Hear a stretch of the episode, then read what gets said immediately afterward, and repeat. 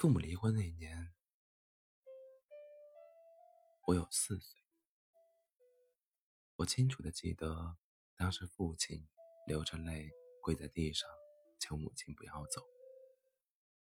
母亲不停的用脚踹父亲。我平静的看着母亲，头也不回的跑了。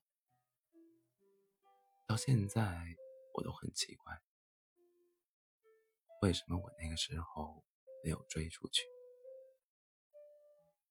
一直到现在，我对母亲唯一的印象就是，她瘦瘦的，头发很长，特别喜欢穿漂亮衣服，经常打我，特别是打麻将输了钱的时候。在母亲打我的时候，父亲经常是用身体挡着，挡着将要落在我身上的棍棒，流着泪说：“输了就输了，你打孩子干什么？”后来，父亲开始喝酒了，特别是在农闲的时候，一到晚上他就把自己灌得烂醉，但是。他从来没有打过我，甚至发火的时候都不会骂我，只会流着泪摸着我的头，呆呆的看着我。我是我上小学六年级的时候，父亲和村里的一个寡妇结婚了，那不是件光彩的事情。那个寡妇是出了名的扫把星，还不到三十五三十五岁。就嫁了四次。让人害怕的是，只要和她结婚的男人不出一年，不是生病死，就是发生意外死亡。她的第三个男人和她在一起的时间是最长的，结婚一年零五天，就在开山炸石头的时候被炸死了。听说尸体都没有找到。而父亲就是她的第五个男人。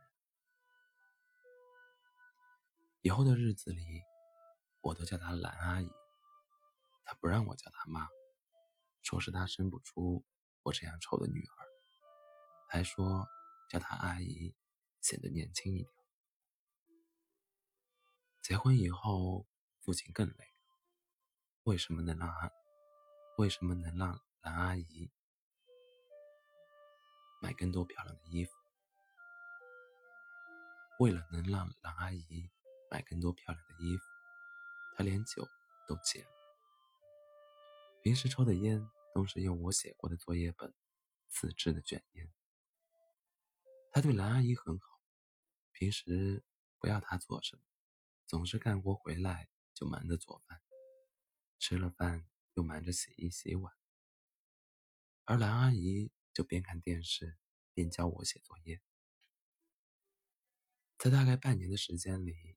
我感觉到了家庭的温暖，虽然有的时候我看到了父亲满脸的疲劳，却总是要陪陪笑着和兰阿姨说话。升初中考试头一天晚上，我正在复习功课，我听到兰阿姨和父亲吵架了。她说：“如果你不答应我的话，我明天就搬回去住。”父亲说。你小声点，孩子在看书，让他听到了影响学习。我不知道发生了什么事情。第二天送我去考试的时候，我问父亲：“昨天你们为什么吵架？”父亲红着脸没有说话。我说：“爸爸，我已经长大，有事有什么事情，你和我说。一家三口。”就我们两人是亲人。父亲叹着气说：“兰阿姨的弟弟要结婚，送彩礼的钱不够，要和我们借一千块钱。”我听完，当时眼泪就掉了下来。那钱是父亲帮人砍石头，一滴血一滴汗的积攒起来，给我上学用。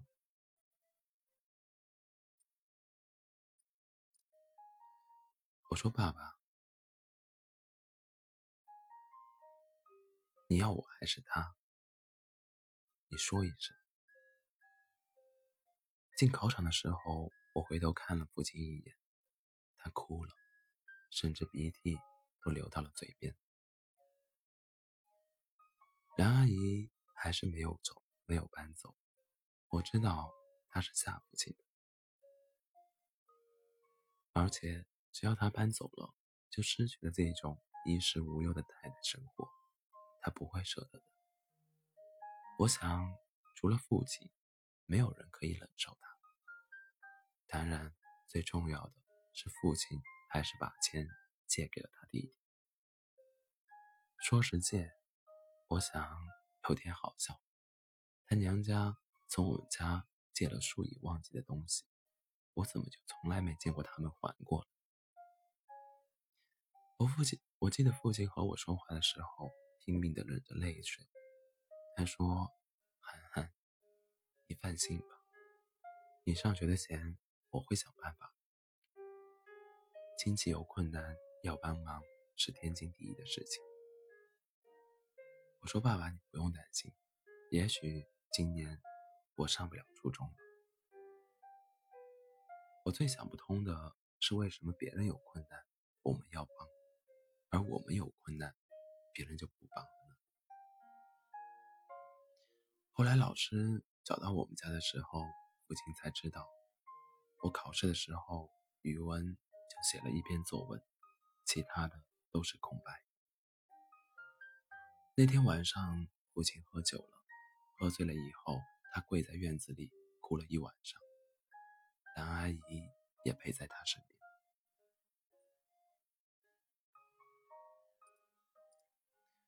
以后的日子发生了很大的变化。梁阿姨开始不穿漂亮的衣服，学着做家务，每天做好饭等着父亲回来。晚上，父亲也可以抽着卷烟看电视了。家里的条件也一天天的好了起来。上初中的时候，父亲和兰阿姨一起把我送到了学校。兰阿姨趁父亲去帮我买生活用品的时候，悄悄的对我说：“涵涵，如果你不嫌弃的话，以后就叫我妈吧。”我笑着说：“兰阿姨，我已经习惯了，而且叫阿姨。”真的可以让你显得年轻一点。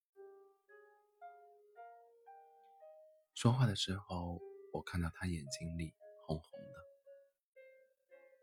从初中从初中开始，我就住校了。虽然学校离我家只有两里多一点的路，开始的时候，父亲和兰阿姨商量着给我买辆摩托车。我坚持着要住校，我想换一种生活环境，也许。会让我学会更多的东西。人总是要觉得自己长大的呀。每到周末，我就回家，可以和父亲待在一起说说话。虽然兰阿姨对我好了很，但是我仍然忘不了他逼着父亲借钱给他弟弟的事情。他经常找着话题和我说话，例如在学校还习惯不？学习上吃不吃力等等，我总是漫不经心的回答着。